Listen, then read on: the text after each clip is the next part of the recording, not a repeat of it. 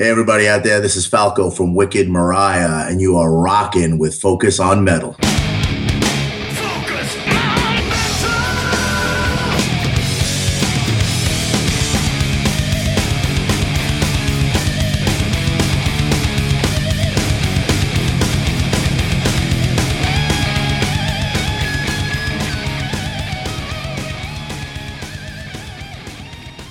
Hey, Metalhead, Scott Thompson here, welcoming you to another week of Focus on Metal. Hope you guys enjoyed last week's show. Got another great one for you this week. I will have to say though, right off the bat, once again, it's another week with uh, with no Richie on board. However, as I mentioned last week, Richie is extremely busy. Got some great interviews he's been out doing. Did a great one then Jordan Rudess, and also just recently did another killer interview. At least he says he went killer with uh, Jarvis from Night Demon. So yeah, Richie spent a late night out in Austin hanging out with the Night Demon guys inform me that the show was killer. So, uh, looking forward to being able to air that one for everybody very, very soon, along with that Jordan Rudess interview as well. Maybe I'll do like a whole episode that just has all Richie interviews. That'd be a different thing, right? I mean, you have all these weeks just all me interviews. Might be a little good switch for everybody. Anyways, though, lots of good stuff coming up for you this week. We'll have to say that uh, doing a little bit of angry podcasting here this evening. I'm fucking sick of the human race. It's killing me, it's killing me, it's killing me, it's killing me. Everything pisses me off. From of all head to the Grateful Dead. And the rap Not sure if that's a good thing or a bad thing. Because usually, you know, you talk about going food shopping. You shouldn't go food shopping hungry and you shouldn't do angry podcasting. I don't know why I do this to myself. One of the things that's been very cool about doing this show is we've been able to maintain some incredible relationships with folks from labels. Great PR folks, even just great relationships with tons of musicians out there. And every so often, despite your best efforts, you just encounter a dick. And, you know, just before going on and, and firing up the studio and recording stuff for uh, this show, yep, on the email, and bam, there's a dick. I mean, I really don't get it. And like I said, usually it doesn't happen. Usually you got really great PR folks that we work with, but occasionally you get one who thinks that they're doing you a favor by letting you promote the shit that they're getting paid to promote. Doesn't make any freaking sense, right? I mean, if you're a promotions guy and you have somebody willing to promote what you want to promote, then you shouldn't be a dick. You know, Richie and I were trying to get an artist on, artist we've had on before, an artist that, you know, knows us pretty well, an artist that had fun being on the air with us. And we have several options of being able to get a hold of this artist and have him on the show. And, you know, here we are trying to develop a new relationship with a new PR guy. And you think that they'd appreciate that. No, instead they act like a dick, like they are our only avenue to get shit done. I just don't get it. I- Or they don't get it. I I don't know what it is. Cause I mean, hey, you guys, you know, you listen to the show because you like to listen to what we're playing and you like to listen to the bands we bring you. And I would like to think it's because you figure, oh, we know at least a little bit about what the fuck we're talking about.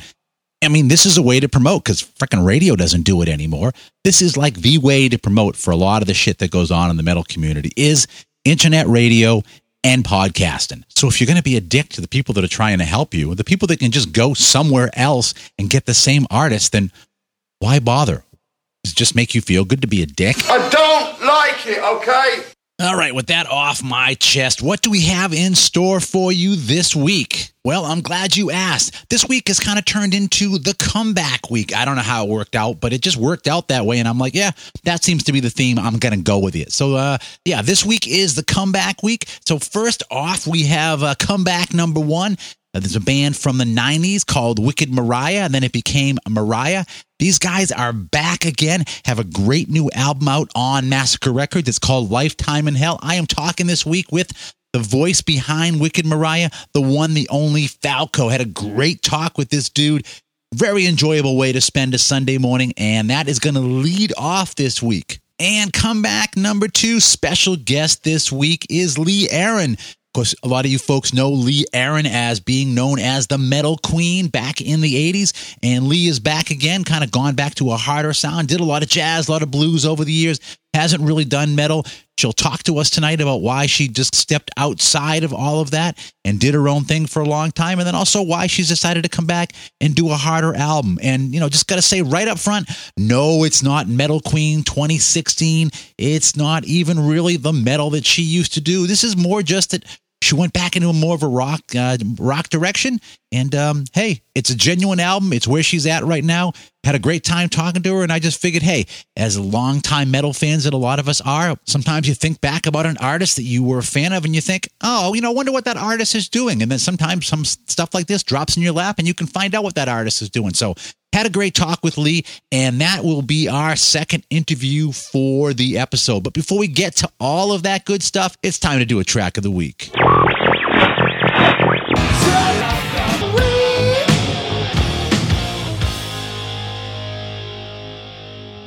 Holy crap. I don't know how I've been missing this one on my desktop all this time, but I have got a killer track of the week for you this week. So if I throw out the name Ronnie Romero, anybody out there recognize who I'm talking about? If you recognize that name as the voice of the newly reformed Rainbow, you would be correct, but also Ronnie Romero leads a very killer band called Lords of Black. And just a while ago, they released their second disc called very creatively Two via Frontiers Records, and it is an all out melodic metal assault. Their debut album was produced by uh, Masterplan's own Roland Grapow, and he came back on board again to do this album with them. And as I just said, the results are awesome. Ronnie Romero's voice has been compared as a cross between Ronnie James Dio and Freddie Mercury. And that comparison didn't come from some slub like myself. That came from the one and only Ritchie Blackmore himself. Not a bad statement to have on your resume, especially when that statement is backed up by an invite into uh, Rainbow. And of course, in true metal fashion, I'm sure that you're sitting back there with your arms folded and saying, Yeah, prove it. How good can this guy's voice be? And I'll do just that in just a second, but I will let you know that uh, the Lords of Black album 2 is available in a couple of different formats. And if you get the uh, bonus edition of the Lords of Black second album, uh, there's two extra tracks on there. They do a rainbow cover, they do Lady of the Lake, and then they also do a Queen cover, Innuendo. So, uh, very cool for those guys to decide to throw those on there. So, what do you say we roll a little Lords of Black? So, from Frontier Records, off of Lords of Black 2, great track here. This one is called Only One Life Away. Enjoy the track of the week, my friends.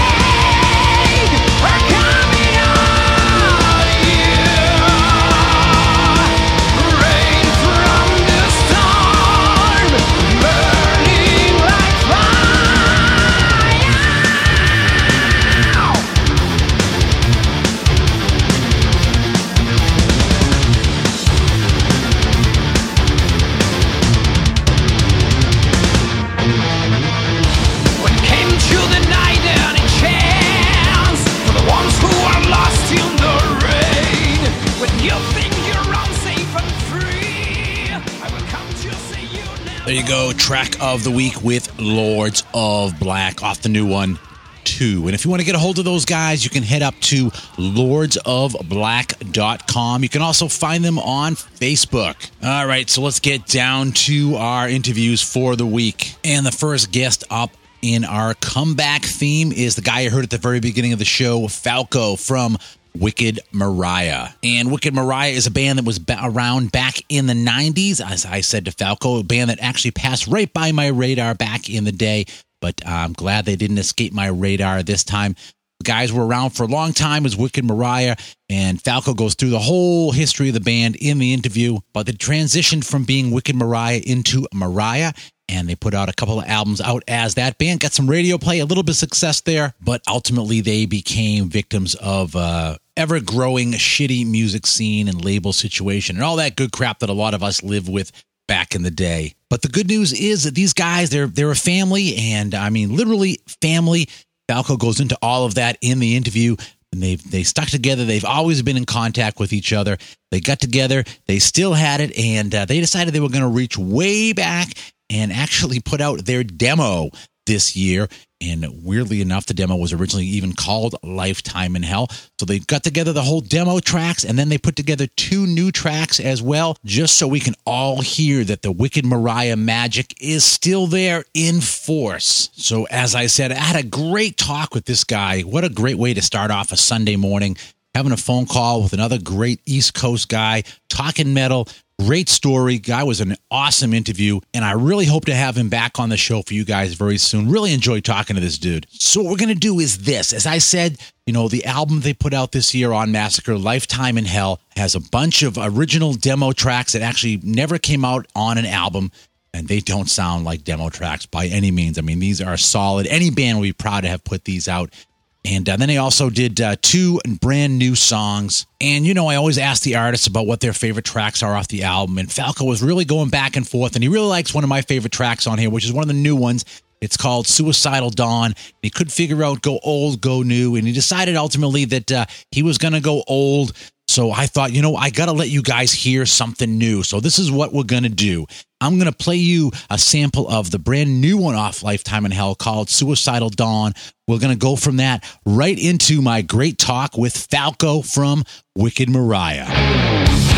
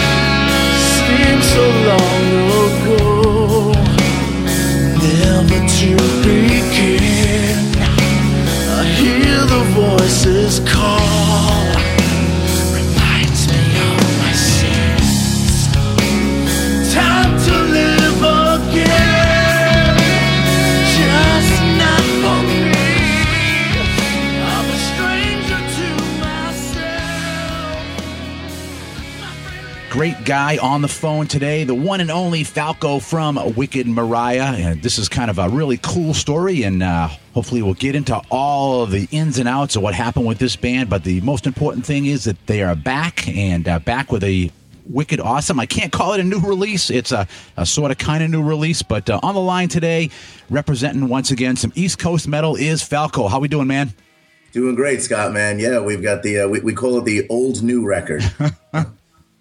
Yeah, it's uh, just kind of a really cool story about you know everything you guys went through, and and for me, I, I have to be honest that you guys totally passed by by my radar the first time because that's about the same time period I was having my first kids, and you know that happens. You you tend to have to at least drop a few marbles off, and so between Yeah. kids and, and and my bands, then there were definitely a lot of bands that passed by my radar, and unfortunately, one of them was both Wicked Maraya and Maraya as well, but. uh at least here we are 2016 i'm rediscovering all the cool shit that i missed and i gotta say lifetime in hell is definitely 11 tracks of cool shit Oh, I appreciate it, man. Thank, thank you very much. Yeah, it was. Uh, it's a long time coming. I mean, you know, it's it's it's not very often that a band's new CD is actually their first original CD that was supposed to be released and never was. So uh, we figure it's a it's a pretty cool bridge. You, you get to hear what what our first CD would have sounded like, uh, you know, had it come out in '91, and then we bookended it with the two new songs.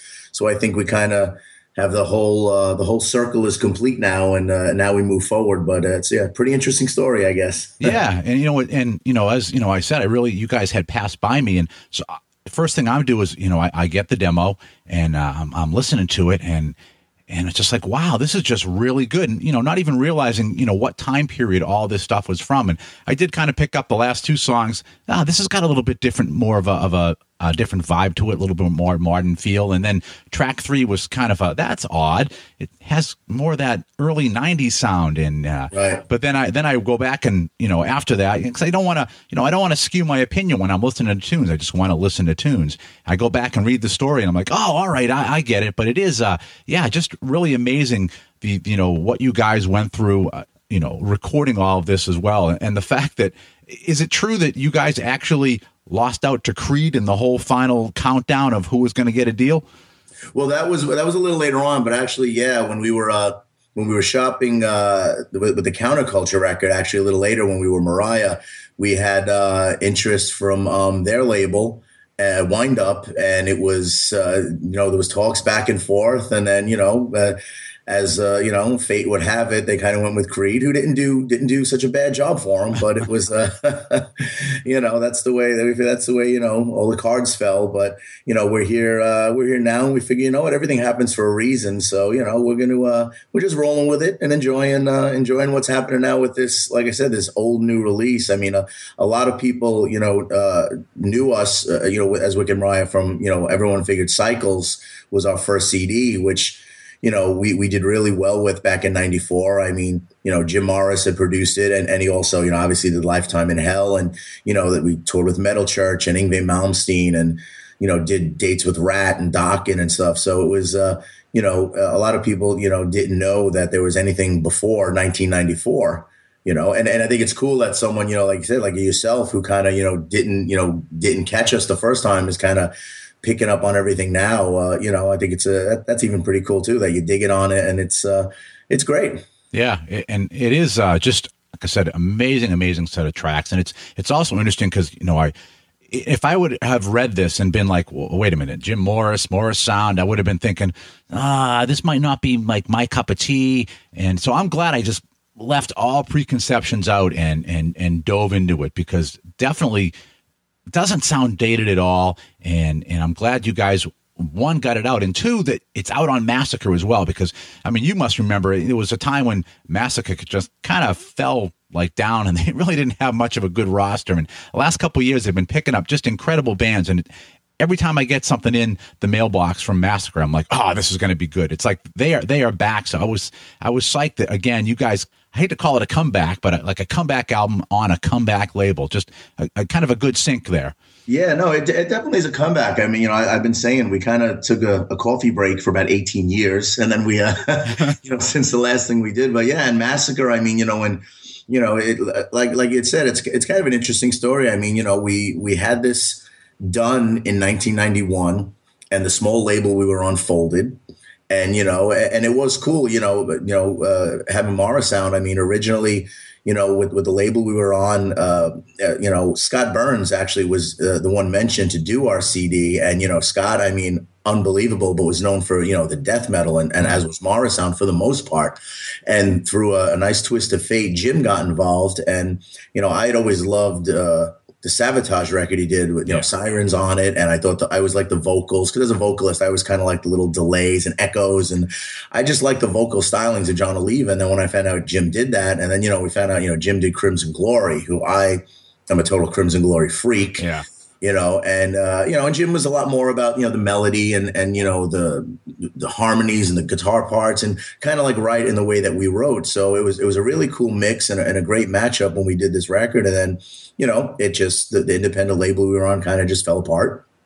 And you know, we went out to LA for about a year and, and shopped this demo. But again, you know, back then, really before the advent of the internet is how it is now, like we're sitting here able to do this interview, you know, not a lot of people around the world knew there was a lifetime in hell, except for maybe, you know, however many demos we made out in LA and uh, and handed it out. And then, you know, as time went on, you know, we just started writing what would become the Cycles record. So Lifetime in Hell kind of just was the you know, I, I keep making the joke. It's like the brother on Happy Days kind of went up to the attic and, and just never, you know, never came back again. You know, we we just forgot about it. And then a couple of years ago, you know, you know, as a goof, I posted one or two songs on one of our social media pages, and it, you know, it got the buzz, and people started contacting us. I mean, this is you know a couple of years ago, even nothing recent. And I, you know, we kind of just were like, oh, well, you know, a couple of people are digging it. That's nice. And, you know, because we hadn't really thought about becoming active again. I mean, we all, we've all stayed in touch. I mean, you know, we all grew up together. Everybody in the band, you know, uh, John and Mike are brothers. Uh, we grew up next door to each other, you know, three doors down from each other. And uh,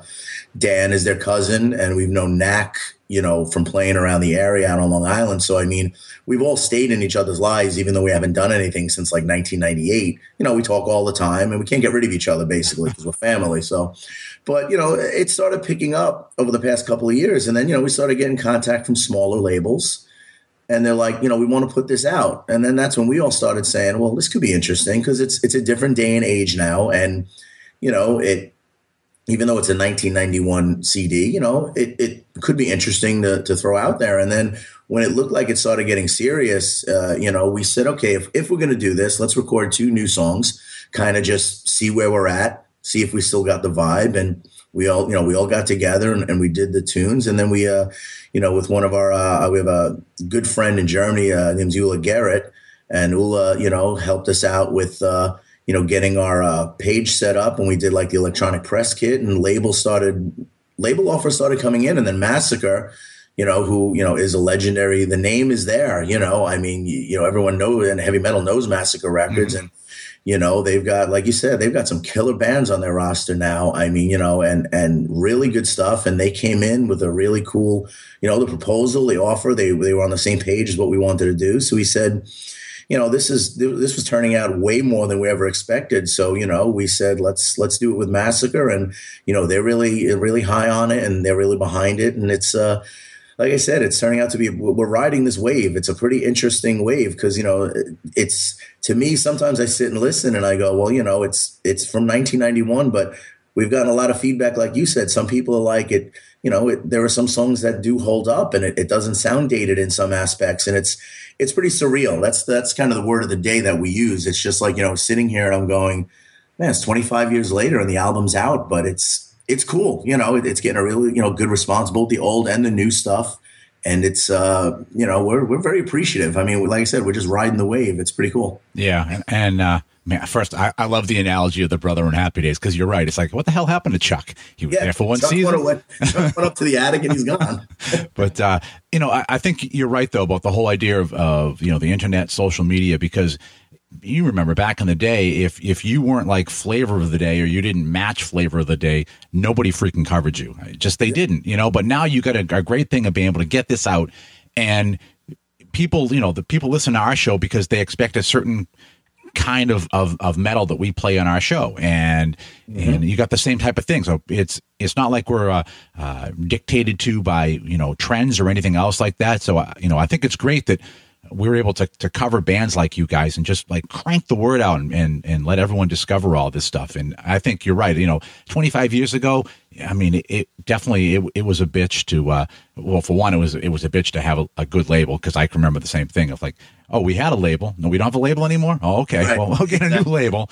Um, and and just uh, even just trying to you know worry about things sounding dated because I go back and I listen to stuff that I did back in you know 91 92 and I go oh shit I remember when I did this because it sounds like 91 92 but th- this is freaking amazing you know, just listening to some of these tracks, and I, I, would swear to God that you guys just wrote this thing last week.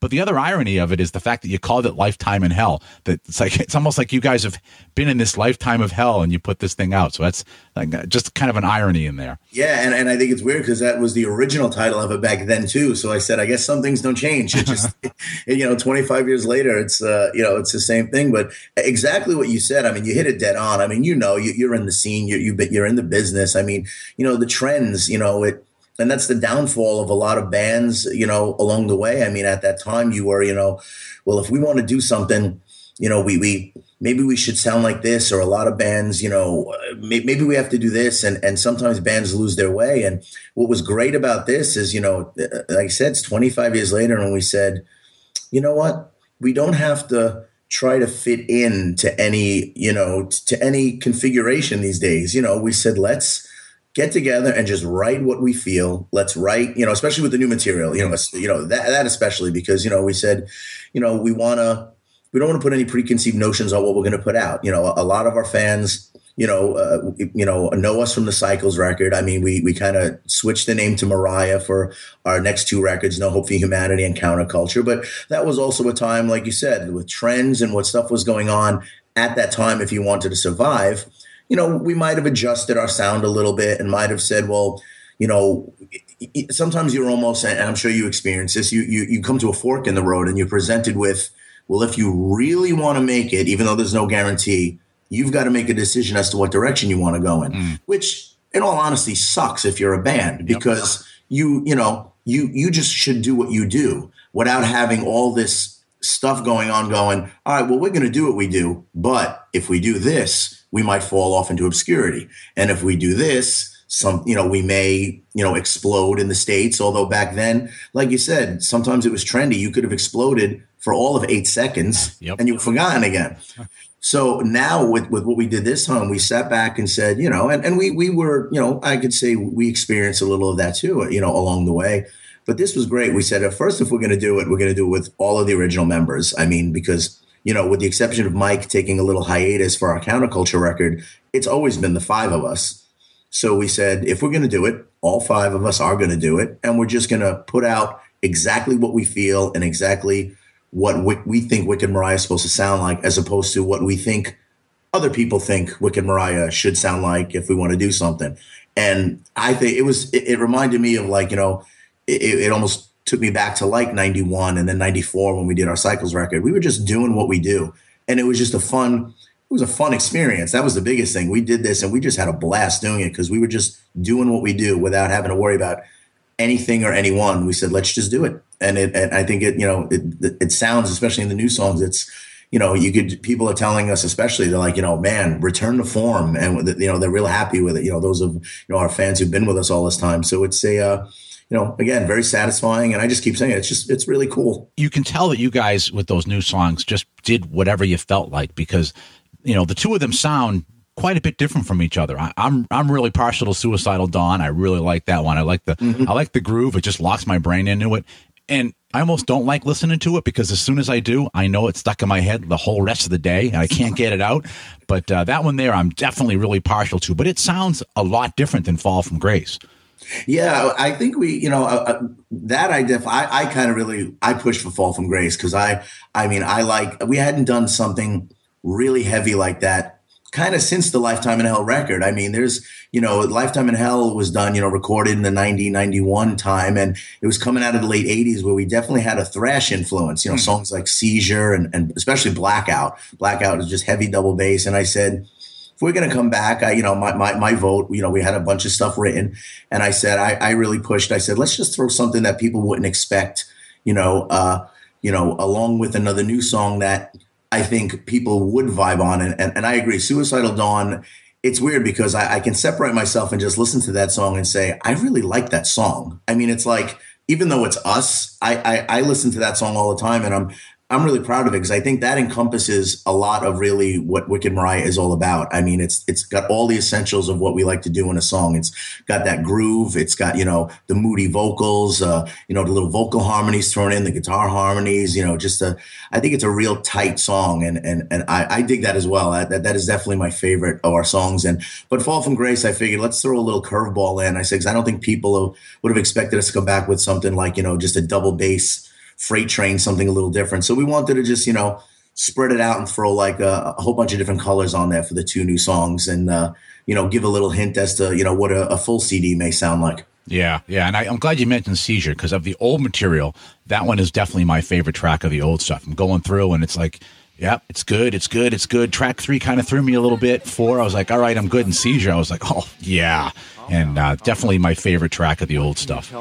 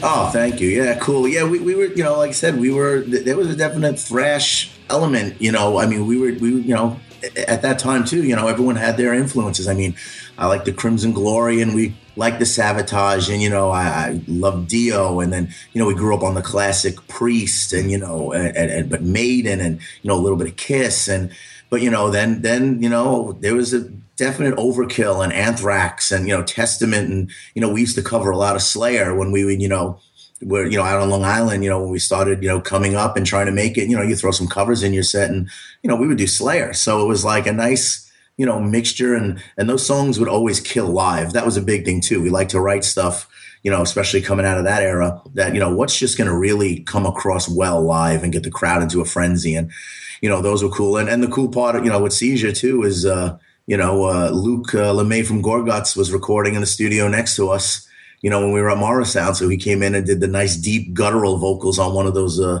bridge chorus parts, and uh, you know, I was added a nice little flavor to it. Okay, that that answers that because I was like, wow, that's that's different there. I was like, huh. I was like, shit, he's got like a incredible range here, but that's yeah, cool. no, I, I, could, I couldn't do that, but we, you know, we, we got to, you know, we were doing this, uh, we were doing Lifetime record, you know, uh, Gorguts was down there, and uh, I believe also uh, Cannibal Corpse was hanging when they were at Morrisound, and but you know uh, Luc, you know we, we got along with all the guys, and we were sitting there and we were doing it, and I said, "It's cool." I'm like, but you know, I'm not.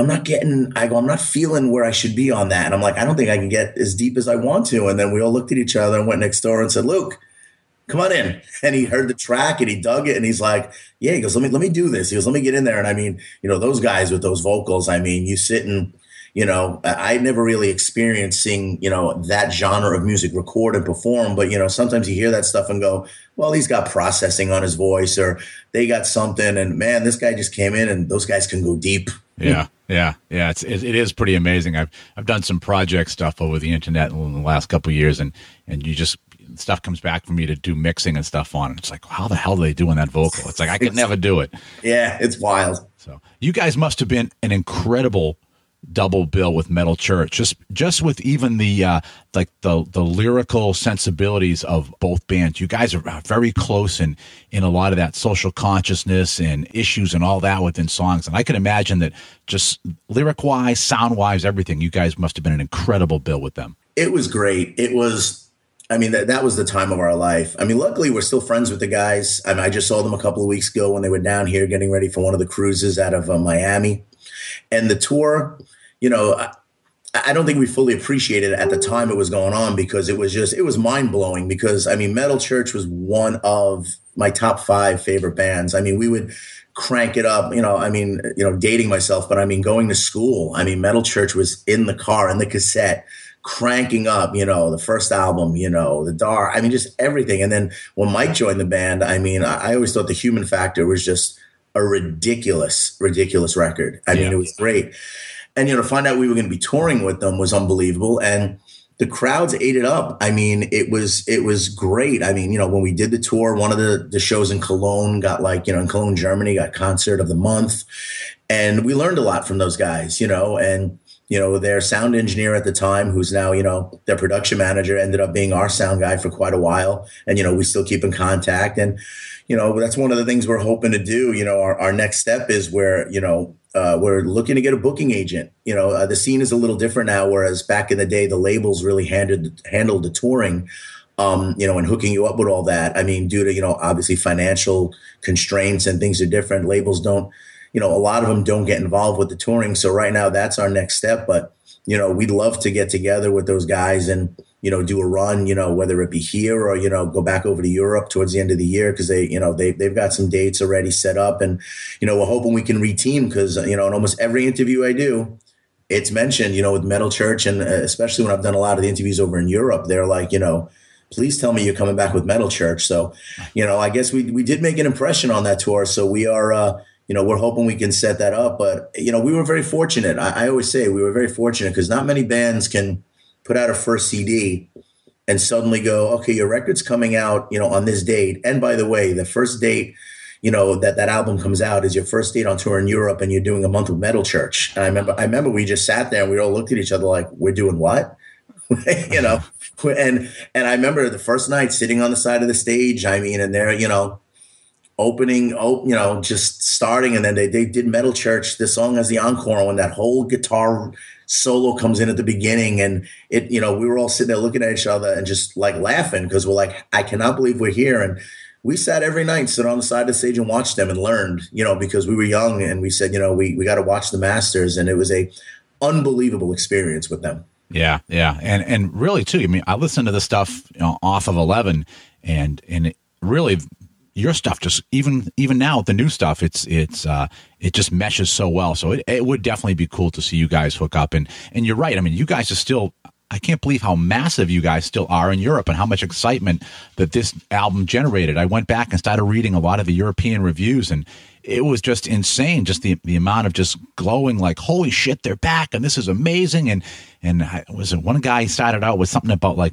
being wet already or something, like the yeah. second sentence in his review. Yeah, I'll tell you. I, I, I was, you know, we were genuinely, again, uh, appreciative and, and blown away. I mean, you know, it's been a long time since we've been around and, you know, to see the response. I mean, every day, you know, I've got the Google alerts. I've got the alerts every time a new article comes out. I mean, the label's on top of it. The label's always sending me stuff and, and all of, you know, all of the outlets, whether it be, you know, uh, you know, all the magazines or the online or, you know, everything, what, whatever, whatever avenue or, or you know uh, outlet we're going through, they're sending us the links, and they're all saying, you know, here you go. And I, you know, I update the uh, the website, you know, uh, wickedmariah.com. I update it almost every every day or every other day with new articles, and we're sitting here reading it, going, you know, I mean, you know, eh, you know, you want to think in your head, all right, here we go, we're coming back, and you know, you know, it's going to be huge, you know, because you you want to send the positive vibes out there, but you know, you got to be realistic and say, well, you know, let's just see what happens. But I got to tell you, I mean, you know, you're right. I mean, you know, reviews after reviews. I mean, you know, I, I'm looking going, this is, this is really, really cool. yeah. Yeah, definitely. And, I think the other thing too, is that I, you know, I've, I've watched over the last probably, you know, four or five years, you know, in doing the show that people have like, they've gone back and rediscovered the fact that songs have to have great instruments, really great vocals. They got to have a mid range. They got to have a melody. And, mm-hmm. you know, I think that's another thing that you guys have all of that stuff.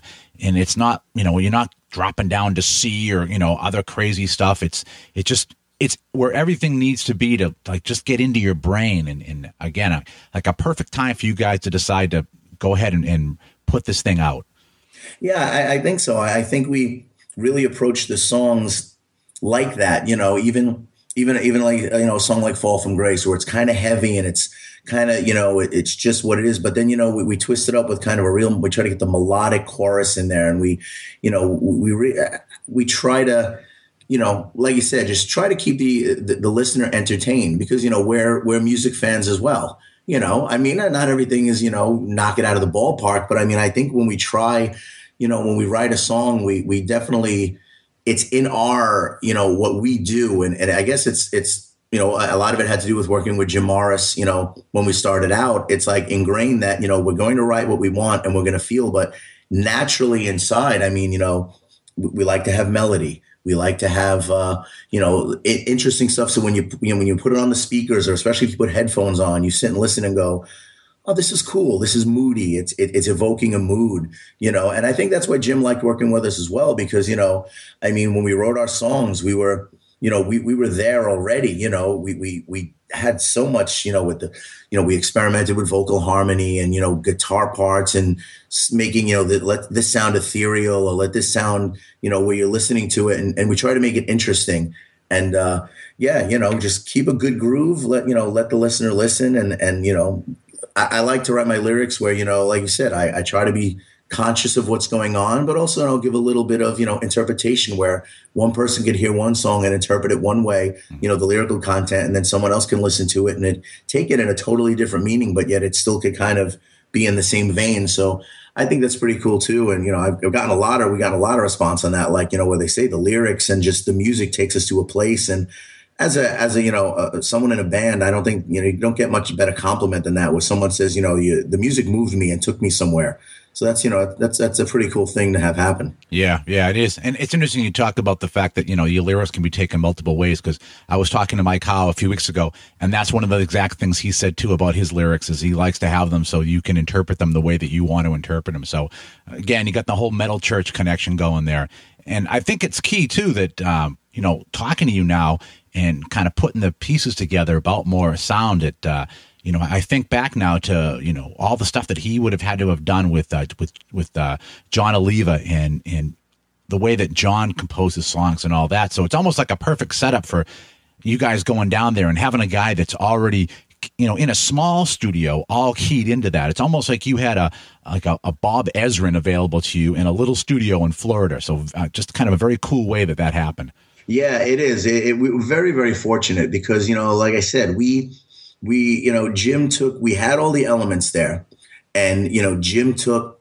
what we had, and you know for me especially it was it was a big help because you know as you hear here on Lifetime, there's the vocals you know are, a little more traditional metal where you know some they're a little they're raw and you know they they got that edge to them. But then you hear on certain songs like Johnny, which you know we we redid on our Cycles record, we updated a little, but you know, there's a different vocal styling. You know, Jim, Jim with with me, Jim heard, you know, okay, this is what you're doing. You know, you you got the aggressive vocals that you know might be on like Seizure or like you know in Sounds of Evil, the verses are a little raunchy.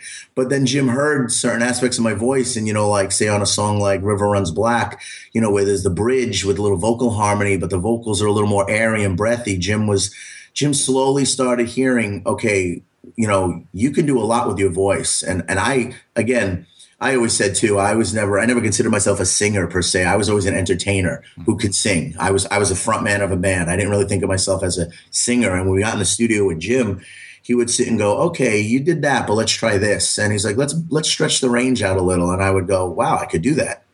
And it was it was pretty interesting, and you know, and then it, you know blew my head because you know once the rest of the band heard, well, he could do this, you know, then it was like you know John or Dan or Mike would suddenly go, "Well, if I'm writing something now, well, wait a minute, we had no idea there was this whole side to Falco's voice." So now all of a sudden it was like oops, expand. And, you know, so Jim just like opened all these doors for us. And, and, you know, we learned a lot. I mean, you know, with, with these two songs, you know, um, you know, John produced them and, and Dan engineered them and mixed them. And, you know, a lot of that was learned from Jim. I mean, you know, we, you know, we kind of stuck with the formula. And like you said, Jim did Iced Earth and Crimson Glory and Savatage. So we did, we had like someone who was like, we always said he was like the sixth member of the band because he had the same mindset as to how songs should be. And we got together and now, you know, he took his experience working with these other bands and said, well, that was cool. And now let's, let's just, let me, let me lay this out. what do you guys think on this? And it was like, you know, head explosion because it was like, oh, wow, we could do this. Right. So yeah, it was, it was, it was like, you know, having the little, you know, we had the little guru there with us and it was nice. Awesome. So, you know, always want to support the East Coast metal, of course, being another older metal guy from outside of Boston. So, uh, mm-hmm. you know, obviously you mentioned wickedmaraya.com is, is one spot where they can go up and find out all about the band and what you guys are doing and news and all of that. What about anything else? Twitter, Facebook, any, any other uh, sites they can hit you up on? Yeah, we're on Facebook. Um, I mean, the, you know, I usually give the wickedmaraya.com site out because basically at the bottom, I've got all the links to all the different pages because I know it's so hard for everyone to remember, yeah. you know, but I mean, it's facebook.com wicked maraya. And I think Instagram and uh, Twitter are wicked underscore maraya. But, you know, just hit the main page. It's got all the links on it. It's got the YouTube page. It's got links to Massacre Records page. Cause again, you know, we, we can't thank them enough. Uh, and also just, you know, can't thank you enough for having me on. I mean, you know, all the outlets, radio, podcasts, magazines, you know, online magazines. It's just, it's been a trip and, and, and it's, you know, I'm just enjoying doing this again because, you know, it's, it's been a long time since we were able to do this and talk about the band and, you know, the, the genuine excitement and people are digging on it. It's, uh, it's very gratifying. And, you know, again, we're very appreciative of it. Awesome. Awesome. And of course, now everyone's listening to this interview and they're going like, all right, dude, are you going to play us a song? Damn it. We have to hear something from Wicked Maraya. So from you, you know, what song would you like me to to spin to to ride this one out? Uh, let's see. Do we go old or new? Old or new? Um, well, I mean, I, am partial to Suicidal Dawn. I know you like that one. So, I mean, if I'll, I'll, throw the, I'll throw this out there. My favorite song, I think my favorite song of Lifetime in Hell is the title track, Lifetime in Hell. So if, you know, if you're to go old, I'd say Lifetime in Hell. If you're to go new, we could ride it out, you know, with Suicidal Dawn. This way everyone could kind of hear, uh, Wicked Maraya 2016. But, you know, the CD's out there, the U.S. release, uh, is May 6th, you know, but I mean, you know, all the places you can get it are on the website. So hopefully everyone out there digs it. They get excited by this interview. I mean, obviously everyone, you know, uh, values what you say. You're digging on it. It excites me that you like it. So everyone just go check it out and uh, hit the webpage and let us know what you think. You know, we're, uh, we love to hear from everybody. Awesome. Awesome, man. Falco, I really appreciate you taking a little bit of time out of your Sunday morning here. I know it's a, actually a nice sunny day here on the East Coast finally, and uh, hopefully no more snow. But uh, I, I, definitely do appreciate the hell out of you, you know, taking some time. And obviously, you're welcome to come on anytime. You got new stuff. You want to let people know what you guys are doing, just let me know, and I will have you back on anytime you want man. I, then I hope I'll be talking to you the next couple of weeks. We'll uh, announce, you know, a booking agent. We'll announce some shows, and uh, you know, we'll get out there and see everyone, man. Scott, I, I, can't thank you enough. Just greatly appreciated. No problem, man. You know, have a great uh, rest of the day, and uh, hopefully, uh, more good Wicked Maraya music coming our way. Yes, indeed. Thank you so much. All right, Val. I'll have a good one, man. You too. Bye bye. Bye. All right. Hopefully, whetted your appetite for some more Wicked Maraya. As I said, from Massacre, great release. Took 25 years to get it into our metal ear holes, but there it is. Lifetime in Hell. As Falco said, if you want to get a hold of these guys on the net, go to facebook.com slash Wicked Maraya. Also on Twitter, it's Wicked underscore Maraya. And of course, you can go right to wickedmaraya.com. Go right to the bottom, and all those links are there YouTube, Instagram, Facebook, all that good stuff. So I urge you to go out there, pick up Lifetime in Hell. You are going to love this album. Also, get a hold of these guys. Let them know you heard about them right here on Focus on Metal. I know what you're saying. Where's the last track? Falco wanted to go old, wanted to go Lifetime in Hell. Here you go, off of Lifetime in Hell. Here is a title track just for you, Falco Lifetime in Hell.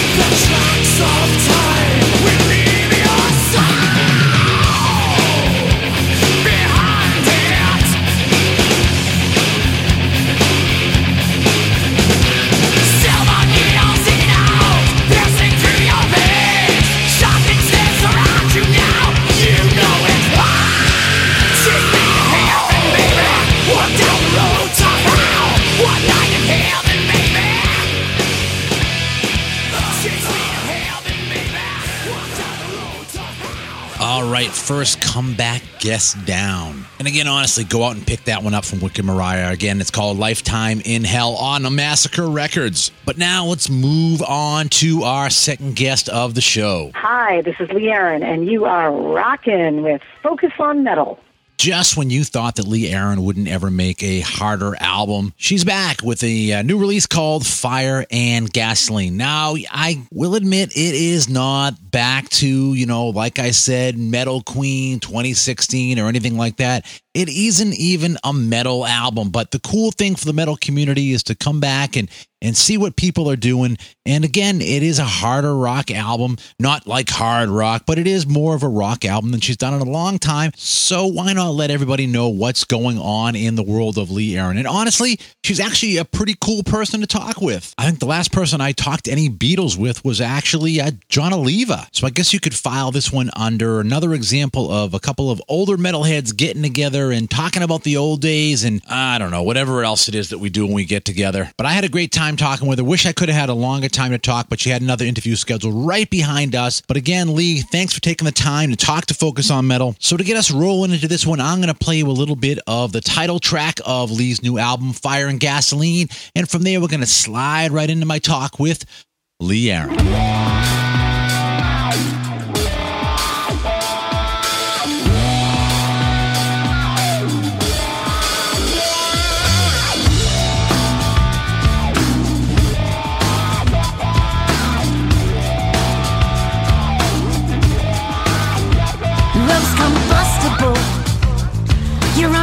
Untrustable.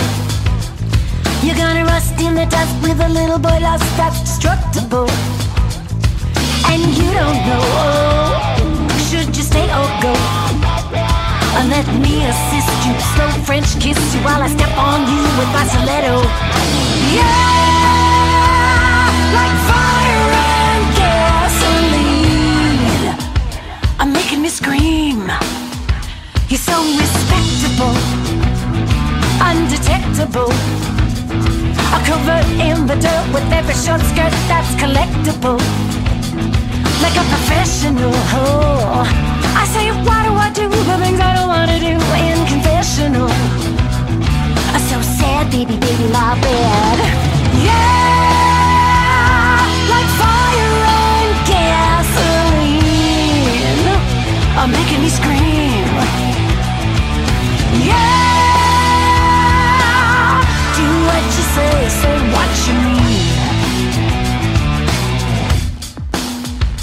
up. You can tell everybody that this is your song.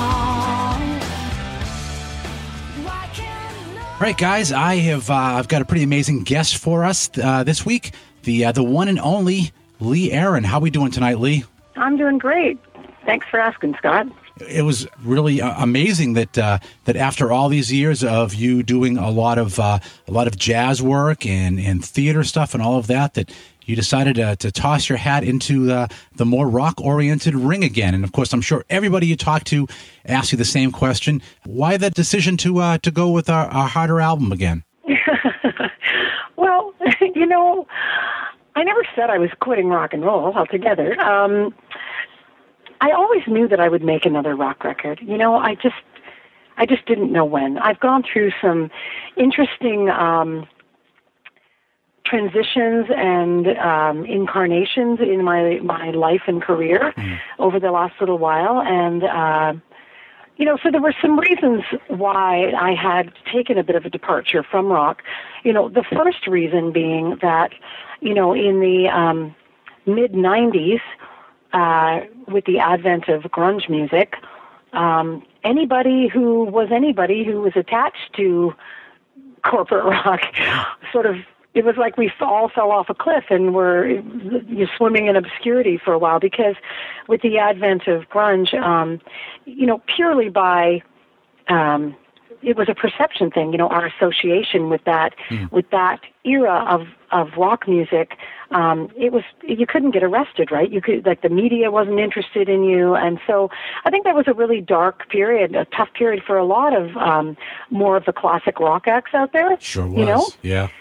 um, with that said, um, I have to say I actually really loved the grunge movement, and I loved that music, and um, it, I, you know, I fully embraced it. I, I, I loved, you know, Pearl Jam and Soundgarden and Green Day and all the rest. But, um, and you know, because there's this thing that happens in the music industry when um, some genre of music becomes extremely popular, like like you know, for lack, I don't like to call it corporate rock, but that's kind of what it became Yeah, yeah. in yeah, the late you're right. 80s, It did. right? Yeah. Early 90s. Yeah.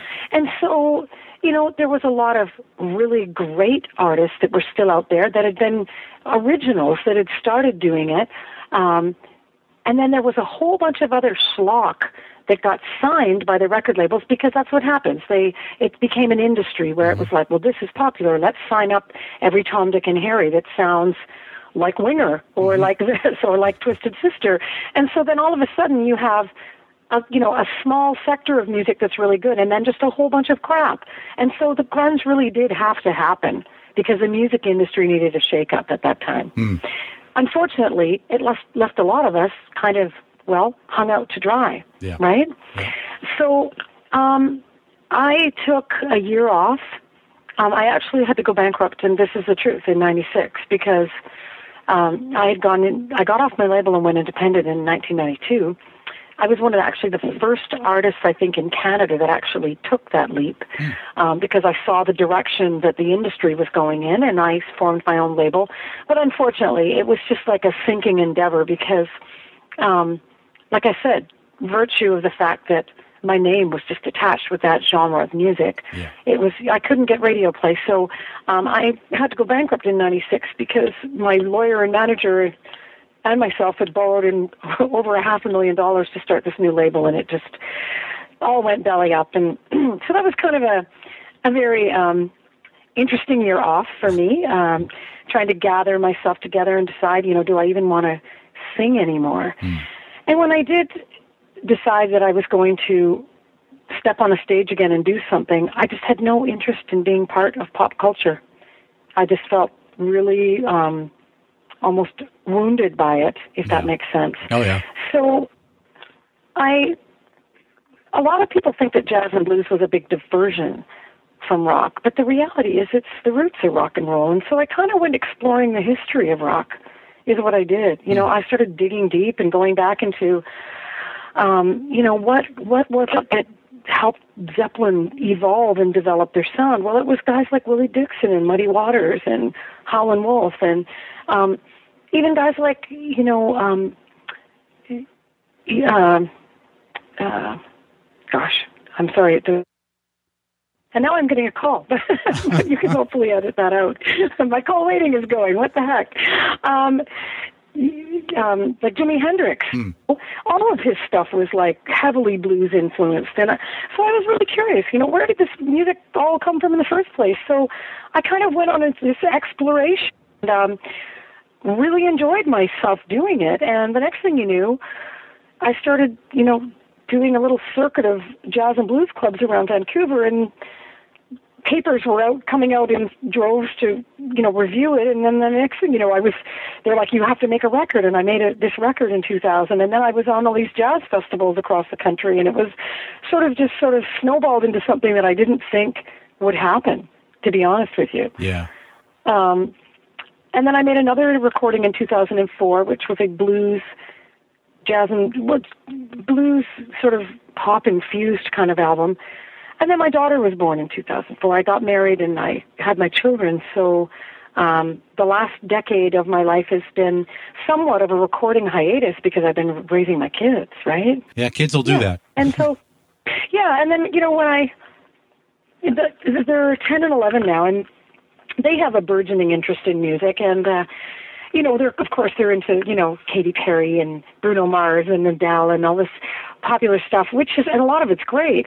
But I remember you know saying to them, you know, but but here you've got to listen to this old Fleetwood Mac record and this, you know, Heart, Dreamboat Annie, and um, you know, the you know the Led Zeppelin physical graffiti. You've got to hear this, you know, and pulling out all these albums that influenced me as a teen, and um, trying to get them into that. And it was very inspiring for me. I thought, oh gosh, this is why I love music.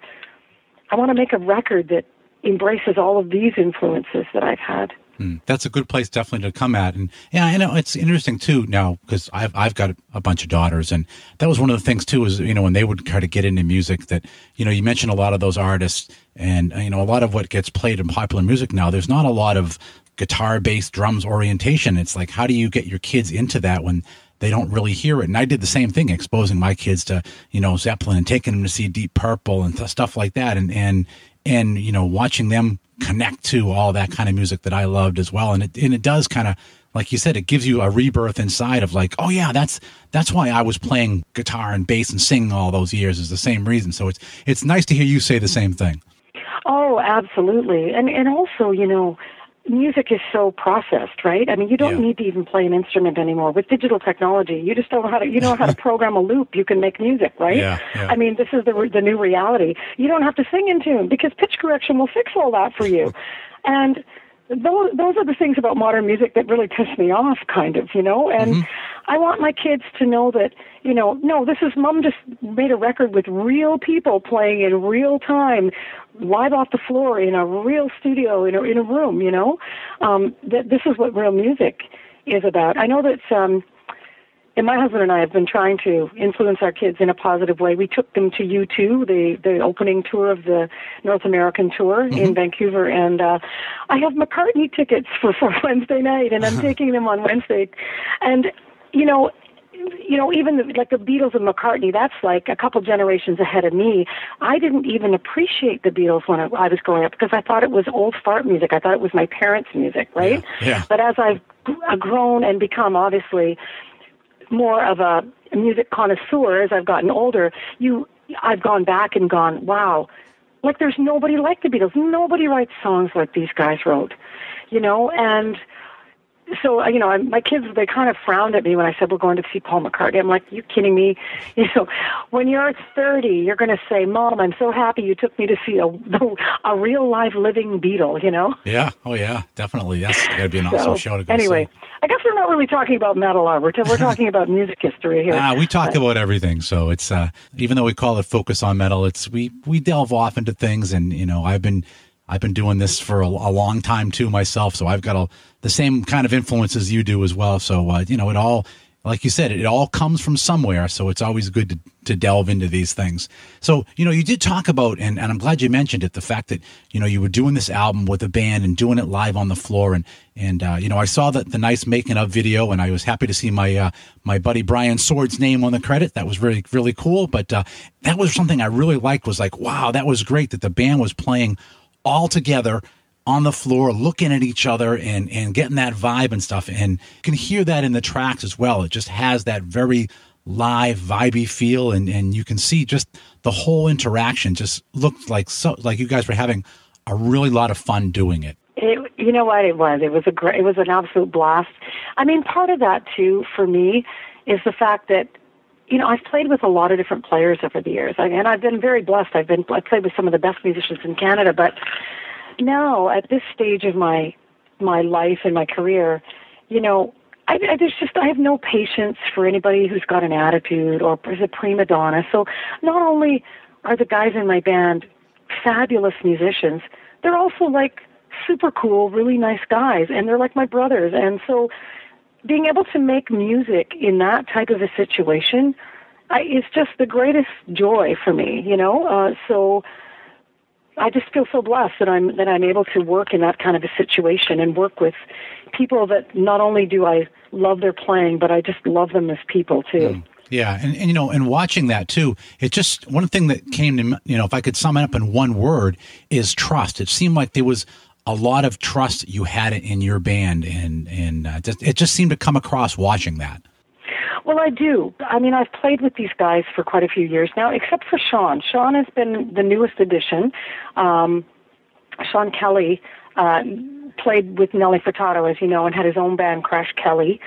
And uh, he's also the author of a Canadian music history book called Metal on Ice, which is pretty cool because it fills in a sort of a gap in Canadian music history, all those great rock bands from the 80s that have kind of been omitted from a lot of the Canadian history books. He just wrote this book and filled in that gap and it was it was amazing. That's how we met, he and I. Um but there was just an instant chemistry and when John uh, Sean came and sat in with my band and we played together for the first time, it was like a just a, a musical sensibility, like a groove that locked where we went, okay, wow, this is really happening. You have to join the band, you know? And but the other two guys, Dave Reimer and John John is my husband, right? So there obviously there's an inherent trust there. Yeah. Um and so a song like say Popular, which started out as a demo idea it was just some mu- music, some chords and stuff with a drum beat program that Sean had sent me. Then I wrote the vocals and the top line, and we worked on the arrangement together. Then we brought it into pre-production, and this evolution to that song sort of happened through the rehearsal process, where the the rhythm section they started the boys started playing wilder and wilder, and I was like, you know, that's actually really cool. I like the kind of Who vibe we've got going on here because obviously Who's one of my influences as well. And I let them run with it. And that, that requires some trust, right? yeah, yeah. I let them run with it until it was in the type of shape that I was like, okay, we haven't lost the backbone of the chorus, so that's important. But all this other stuff you're doing is bringing a whole new energy to the song, and I love it. So let's go with this. Let's make this the final arrangement. And um, and then anyway, that's how it ended up being recording recorded. Is sort of with this, um, you know, don't get fooled again vibe to it. You know, Yeah. and that definitely requires trust in your players. Oh yeah, yeah, Right? absolutely, yeah, definitely. And uh, you know, one thing, you know, I, the fact that you didn't just totally stop doing any kind of singing or anything, that you were able to to continue on, eh, you know, doing stuff in in blues and jazz, and and I think it probably, to me, anyways, to my ears, lended kind of a new depth to your voice overall, and I think it carried over into this album as well. That uh, just it just sounds like a very self assured vocal style and that those guys being able to do something like what you just described that the way that you're singing just it seems like no, no matter what they did you are going to be able to put your voice on top of it and keep within that melody and uh, it just you don't hear that all the time but i definitely hear it on this album I see what you're saying. Um, yeah. Um, well, I can tell you this that playing jazz and blues for that duration of time, um, and you know, w- during that duration, I mean, I wrote a few originals, but largely jazz is about interpretation, right? Yeah. So you're doing all these. I mean, what greater learning curve could you possibly get than learn singing from the Great American Songbook, right? Yep. and because these songs were just amazing. These these tunes written by you know Rodgers and Hart and um, all these great writers the you know the Tin Pan Alley writers I feel that um, it made me a far better singer. And the other thing about jazz too and blues is that it doesn't get played the same way any given night. The No. solos are different. Sometimes the parts, sometimes the solos extend. Sometimes I'll be on a roll and I'll decide, hey, I'm going to scat over the next uh, verse form. And so it's a, it's a, almost a little bit of an intellectual kind of mu- musical connection you're making, in that you all have to. It's a heads up gig. You have to be thinking on your feet. And you have to be watching the next guy to see what he's because you're reading each other's language. Yeah. You're, it's like a it's like a musical conversation, right? Yep. And so, where rock music, I felt to some degree years ago that I was kind of in a rut of like, okay, people want to hear what you do my body played the exact same way any given night. And while that's fine, kind of sometimes it's kind of fun to shake it up, you know? Yeah. And um, I I feel definitely that exploring that genre gave me far more confidence as a singer. Yeah. Yeah. You know? Yeah, it definitely does. I can, you know, one thing I remember, I played with the same drummer for a long time back in the 80s, and people that would play with us would always be like, and at that time I was playing bass, and they would always be like, how is it that you guys know what each other's going to do when you're not even looking at each other? And part of it was that we'd actually played in in uh, in different jazz bands together as well, and we just learned to comp off each other, and it just we just brought it to the rock band, and it's it's that same thing. It's like once you get that that kind of that mind meld vibe going from playing jazz, it just you can carry that over into into anything, and it just adds this whole new layer to everything you do. I agree. Yeah, and and you know the beautiful thing too is is my my husband comes from a really um colored background in terms of musical influences. He's played everything from hard rock to folk to to jazz to big band to punk actually. he has a he has an ensemble that he plays with regularly called the uh, Phil X band. Not Phil X, I'm sorry. Um Phil Smith band and it's the guitar player from um um Oh, sorry. I'm having a brain blank here. Um, Yeah, it's Monday. legendary Vancouver. Yeah, it's legendary Vancouver punk band. What do they call the Pointed Sticks? Yeah, Bill Hemme from the Pointed Sticks. You know, it's um, so he's you know he's got all kinds of chops that he brings into the thing as well. So, but yeah, it's interesting that you're able to talk to me coming from that place as well because um, I, I talk to a lot of journalists on metal shows and they're like, Lee, this album's not metal. it's like, well, yeah, but it is a rock record. It's a it's a straight up fun rock record, you know. Yeah, yeah, and that's what I, you know, I, I, I put it on, and, and I definitely, I actually would have been if, if I would have heard, you know, back to '84 and Metal Queen again, I would have been like, oh, this is kind of disingenuous. But I put this on and went, oh, this is kind of cool. It just seemed to fit. Like, yeah, I can, I can totally see this, and and uh, and I'm glad you didn't go back and remake all those older records. It's like that, that's that's wrong, but this is perfectly right. Well, thank you, thank you.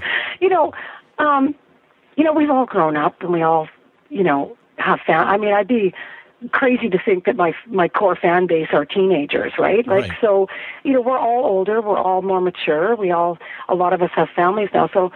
I had to do something that was a, a real authentic reflection of where I'm at. You know, f- obviously, for me to go out there and do Metal Queen 2016 would have been, you know, I'm sure it would have made a few of my European fans happy. but, you know, at, at the same time, I think I would have risked being dismissed as a joke. Sure. Yeah, I absolutely. You know what I mean? Yeah. Be- because there's, you know, there's already a Doro, you know, there's already a Lita Ford, and I think these ladies are probably doing it better than me. and why would I? Why do I? I don't need. I'd rather be an original rather than trying to compete with that, right? Sure, sure. And I, don't mean any and no disrespect to them at all. Yeah, yeah, and and obviously, I mean, you're the artist who's going to have to go out and play this stuff live, and if you're out there and you're just not feeling it, you, you know, it's it's going to carry through. But obviously, you know, these songs here, you can you kind of stand behind, and you're going to put a much better performance. And people, I think, once they hear it live too, are going to be like, oh yeah, we get it. Well, that's the plan. We've we've been playing a variety of these live already. We've been playing Fire and Gasoline, Bad Mm. Boyfriend, um, uh, Wannabe, and a couple others, and they go over great. Yeah, they go over great live, and yeah. Yeah, I would imagine. go. I, I would think Tomboy must go over well live too. It's got it's got a little bit of that punky kind of New York vibe to it. Well, thank you. Um, we actually haven't played Tomboy live, but that's on the agenda. Wow. We've got some summer shows coming up, and uh, that's the next thing on our agenda is in integrating that into the live set.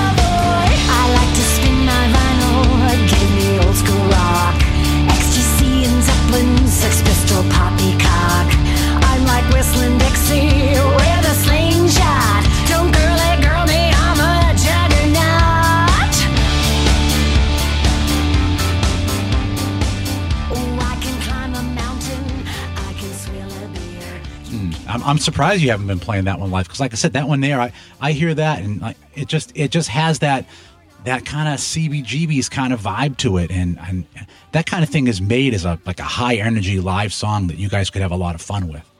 Well, the reason I'll tell you the reason we hadn't played it live yet is because when the album dropped and the video came out, what I didn't want because I'd been doing shows leading up to the album release. Now I have a little bit of a hiatus, and then I'm heading out soon to start um, doing some. some I'm going to be doing some summer shows up here in Canada, and um, what I didn't want is I didn't want a crappy iPhone video of Tomboy live up on YouTube before the actual video dropped. Yeah, I'm sure absolutely don't blame you. and so and that's what you're up against these days is anybody and everybody can film you film you with their phone, right? So my, it's funny because the guys in the band were like, "We got to start playing Tomboy." I'm like, "No way! There's no way I'm going to put that out there and risk it leaking onto YouTube as a sub version with bad audio before the actual song comes out and the video drops." Yeah. So that that that's my rationale. No, that's just so that's you a- understand. That's absolutely. I, I 100% agree with that. I know that that uh, you know me and my co-host we've been to shows and like, wow, this is an awesome show. And then you, you people put a video of that same show up on YouTube and you you watch it and you're like, is this even the same show? This is horrible. But it just I I totally understand why you'd not want, wouldn't want to do that. So yeah, I get it. Well, I had a show um, last year, last summer, that um, I had no idea that it was a multi-camera shoot. They were filming it live. No one told me um, because it was it was the promoter that actually had paid for the production because he wanted to use it as a promotion for his next year's festival. And I had what we ended up with just some circumstances where my my keyboard player had to to was not able to join us for that show and we weren't able to replace him in time. And I said, okay, that's fine. That's okay. You know what? I'll play a little bit more guitar and we'll go do it as a four piece because we can. But the live recording, the audio, there's no there's no bass in the mix. So you kind of have these guitars sitting on top and like you're not hearing a lot of bottom end the the the film itself is pristine, but the sound is terrible. And I'm going, and it's out there, a whole concert like that, and I'm like going, man, it's it's it's it's tough, you know, because you can't control a lot of these things in the digital age, right? Right. Yeah. So- Absolutely. Yeah. Anyway, here I am griping. That's not what I meant to do. That's all right. It's good to get it off your chest. That's that's what we're here for. It's kind of like a little bit of interview, a little bit of therapy. It's all good. it's good. Well, I don't like. Unfortunately, got about a few more minutes here because I'm actually supposed to call somebody else at 5:30. But Yeah. um, yeah. No, but What, I, what else should we talk about? we could talk about a million things. But uh, now that you've kind of had the album out there for a little bit, you've had some time to live with it. And I know this is always the toughest question for people that are closest to the to the material. But right now, what's your favorite track off of the album? I hate these. I hate this question. See, everyone hates this question. Drum, drummers love this question. Um, they know the answer right off the bat, but because they're not usually They as do? deeply invested. Yeah, usually they've they've got it picked out. But usually, if it's a if it's the guitarist or the or the vocalist, and they're the ones that have done you know lyrics and and most of the music, they're very very close to it, and they're they're all their babies, and it's always the toughest one. You know, I can't say that I really have a favorite, but I can say that I the song "Heart Fix." Um, I'm, I'm really pleased with my vocal performance in that song, if that makes sense. Sure. We I did a bunch of just sort of outro scatting, and um, my my philosophy with recording vocals is I go in, you know, I'll record it. I worked with um, a vocal engineer named John Webster on recording my vocals. I go in, I'll lay down four or five tracks from front to back, all the way finished, and then I walk away and I'm like, okay, you know what? You put a comp together, put together, you know, pull the best lines, the things you sang, the things I think I sang the best, and put it together. Um, I'm not like a punching in every line type of girl. I just I think that that destroys the flow Sure. of a song, Yeah. and it doesn't, you don't get the most authentic performance. So I sort of walked away and I sang a bunch of scats at the end of the song, uh, you know, and a bunch of ad libs on the outro choruses. And when I came back and John had edited it all together, and I'm like, man. I sang good on that song, you know. I was, I was particularly, I was like, okay, what I just, what I love is it's got an energy that builds and builds and builds. So, I like that song for that particular reason. But, um, yeah. So yeah, I guess I'll say heart fix for There now. you go. That's a valid answer. So before I let Yeah. you go, just because Yeah. you know everybody's on social media and this is how we all communicate with each other nowadays for some reason, where's the best places online for people to find out about you know your tour schedules or to to uh, communicate with you or, or all that good stuff? Well, there is leeaaron.com is my actual website. Although I'm finding that most of the um, interaction that I get is not through the website anymore. That's just not the way it works. There's Lee Aaron Music on Twitter. So if you go to Lee Aaron Music, I'm on I'm on Twitter. You can join me there, and um, I post some things about music, but I post lots of crazy, stupid things about my life and my family on there too. And uh, there's Lee Aaron fan page on Facebook. If Awesome. you want to join me on Facebook as well. There we go. And then there's a there's just another Lee Aaron. There's actually a few Lee Aaron Facebooks, and some of which I don't control. Mm-hmm. And I've been I've been unsuccessful in shutting them down. So make sure you join the Lee Aaron fan page because I think that's the only authentic one. There we go.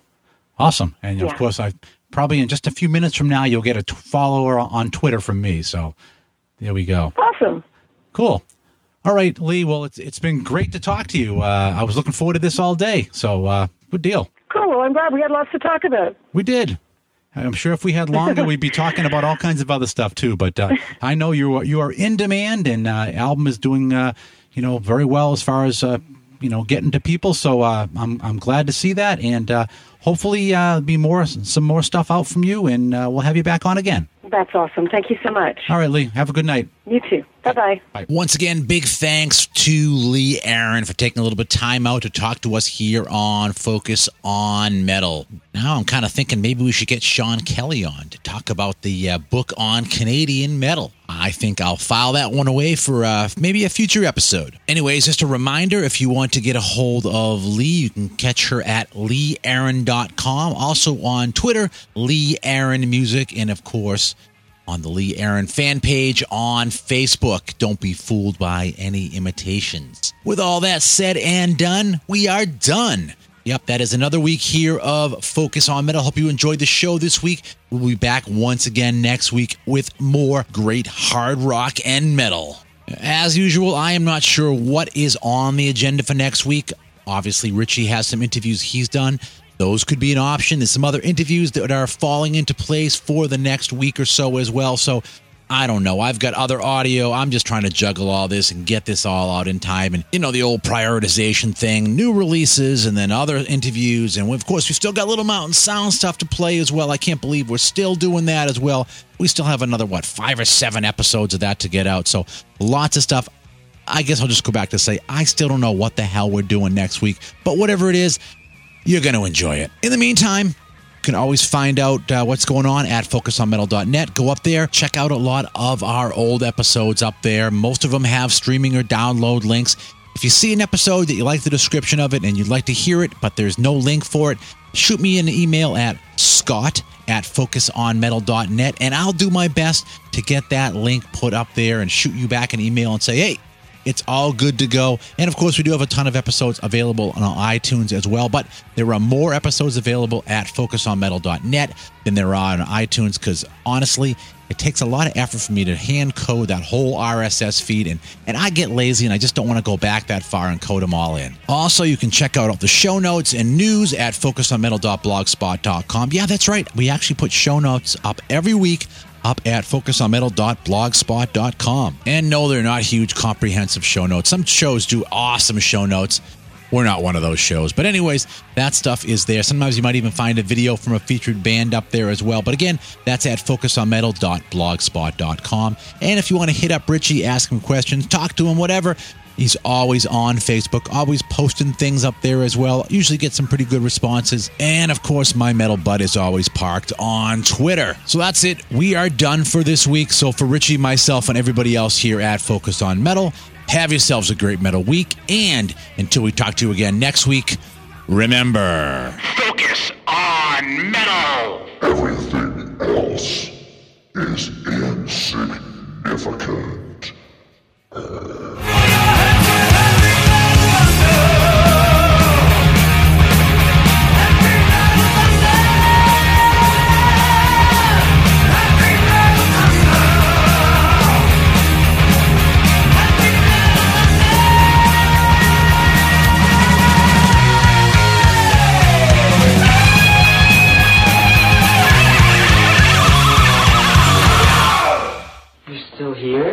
It's over. Go home.